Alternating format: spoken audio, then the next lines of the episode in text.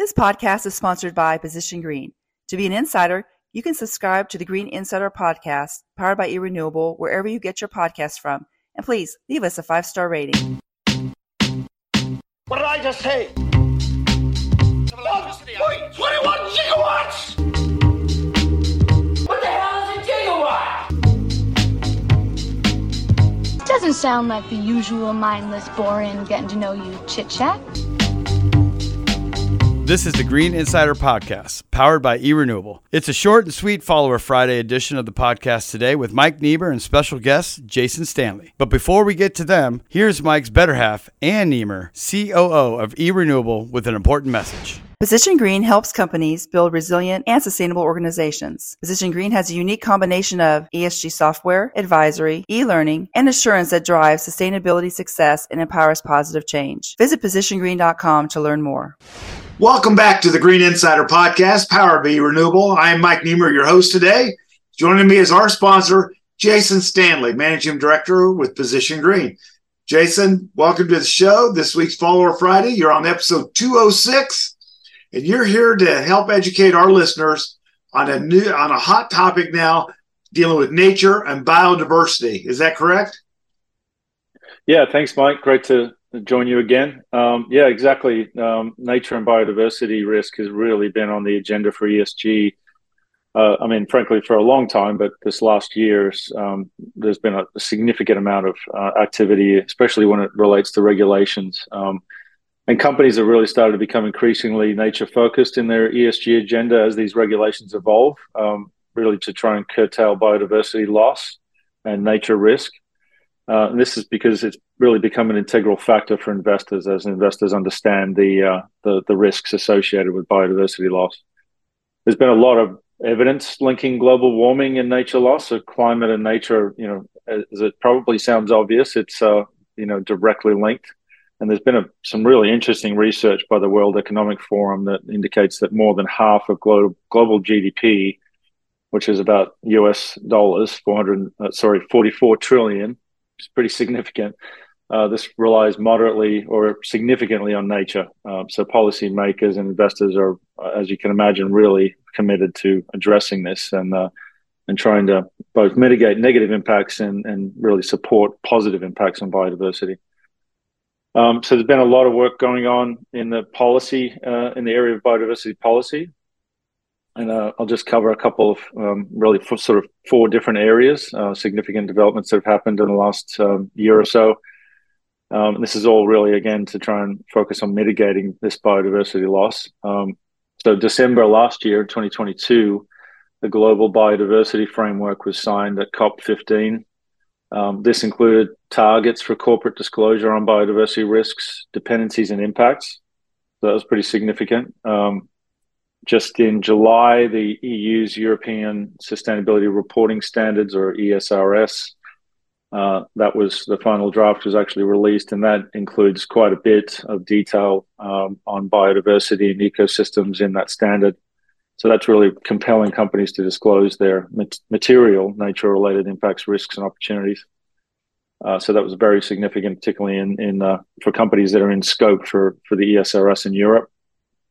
Um, then you've got the Sustainable Finance Disclosure Regulation, or SFDR, just to throw another acronym in there, um, that mandates financial market participants more than uh, just corporates to disclose activities that have negative impacts on biodiversity sensitive areas. And then, uh, very recently in September, the Task Force on Nature Related Financial Disclosures, or TNFD, um, that's been in the press quite a bit. Um, that that uh, organization released its final set of disclosure recommendations and that provides a comprehensive framework for you know how to disclose nature related risks and opportunities. And that's that's really been um, you know getting a lot of press. Um, so what does the TNFD do? I'll uh, I'll focus on that for this this um, update. Um, really the the the objective there is it's aiming to support a shift in glo- global financial flows away from nature negative outcomes and toward nature positive outcomes. Uh, so we we sort of boiled it down to five key takeaways on the launch of the TNFD back in September.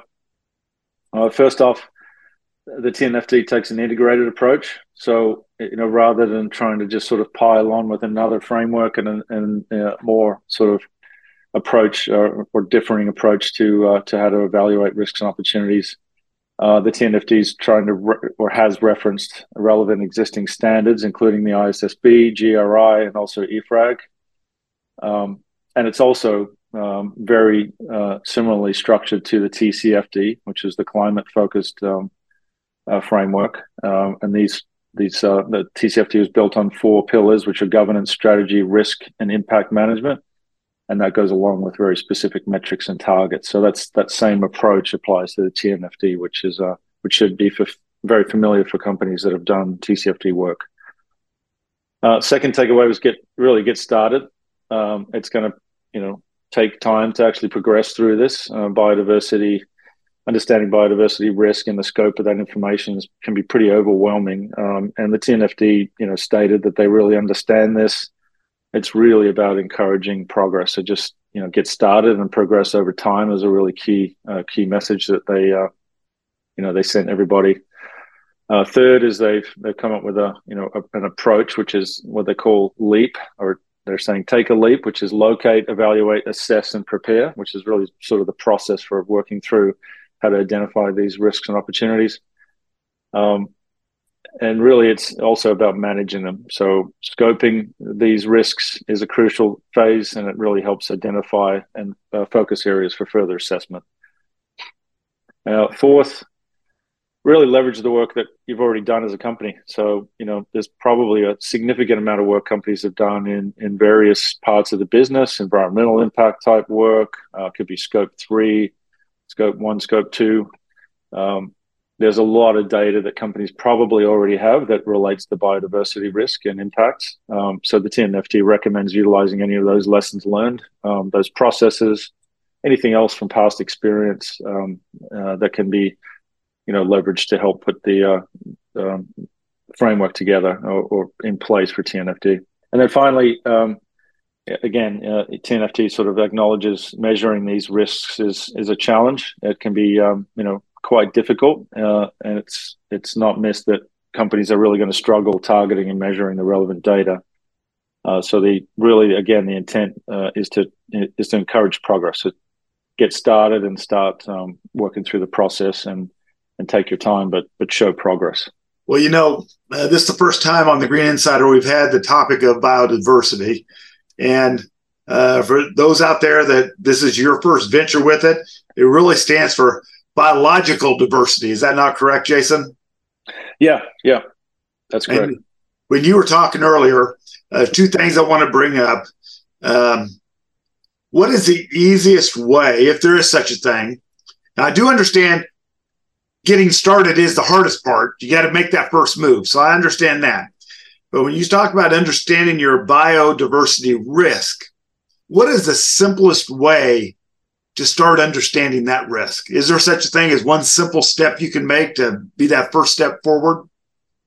Yeah, uh, and I, I think um, several of the the sort of regulatory policy updates that I, I mentioned um, really encourage uh, a key step, which is um, you know really looking at your material risk. So that's that can be, let's say, if we reference the European Sustainability Reporting Standards or ESRS, um, those standards are sort of the very first step of complying with those is a, a, double materiality assessment, and in that process, companies are encouraged to look at their environmental impact and specifically very um, you know, quite quite in detail, really, around biodiversity potential impacts, and and every company is going to be different. Some companies are going to be, you know, directly impacting or potentially impacting the environment um, more so than other companies, and so that's a really important step is to take a look at that and really understand how your business operates, um, you know, how you interact with nature, and what potential impacts you may have. What's the severity and likelihood of those impacts, and and also understanding the financial uh, impact to the company that could result and that's really a good starting point. And, when, and if you do uh, identify that that your impacts are indeed material and that they should be something that you should pay attention to and mitigate those risks, or you see an opportunity to actually uh, have a positive impact on nature, um, that's that's step one, and then you can start to, to sort of build both your data collection program around that, and then a strategy for either mitigating the risk or uh, addressing the opportunity. Okay. And the other thing I wanted to bring up, would you go over again what uh, the acronym LEAP stands for? Yeah, yeah, that's a that's a good one. It's locate, evaluate, assess, and prepare. Locate, so, evaluate, assess, and prepare. That's right. Simple yep. enough to remember, and uh, it, the the meanings within each of those words really is very accurately describes what you're talking about. Yep, yep. It's uh, it's a it's a great um, it's a great way to look at the process. Yeah, absolutely. Well, Jason, thank you so much for bringing this uh, to all of our listeners today. What can or how can Position Green help our listeners if they want to know more about this? Yeah, no, thanks for asking. I mean, we we uh, we do a lot of this work. Um, we've got, you know, really the company's been set up to provide end-to-end solutions for our clients, and this this is no exception. We've got our software uh, solutions been designed to help companies sort of collect, um, manage, analyze, and report their data, and including this biodiversity data, um, and then combined with our advisory expertise, we're really designed have designed ourselves to help companies navigate this whole process. Um, help you understand what those risks are, help you comply with regulations if they uh, apply to you, and and get a sense of you know what, what are your real risks and what you should be doing about them. Well, that's terrific, Jason. Thank you for joining us again on today's Follower Friday. And we look forward to hear what lesson you're going to bring all the listeners on next month's Position Green Follower Friday. Thank you for joining me today. Thanks, Mike. It's a pleasure. This podcast was sponsored by Position Green. For an introduction to our sponsor or find out how you too could be a sponsor, refer to our show notes to contact eRenewable and the Green Insider Podcast.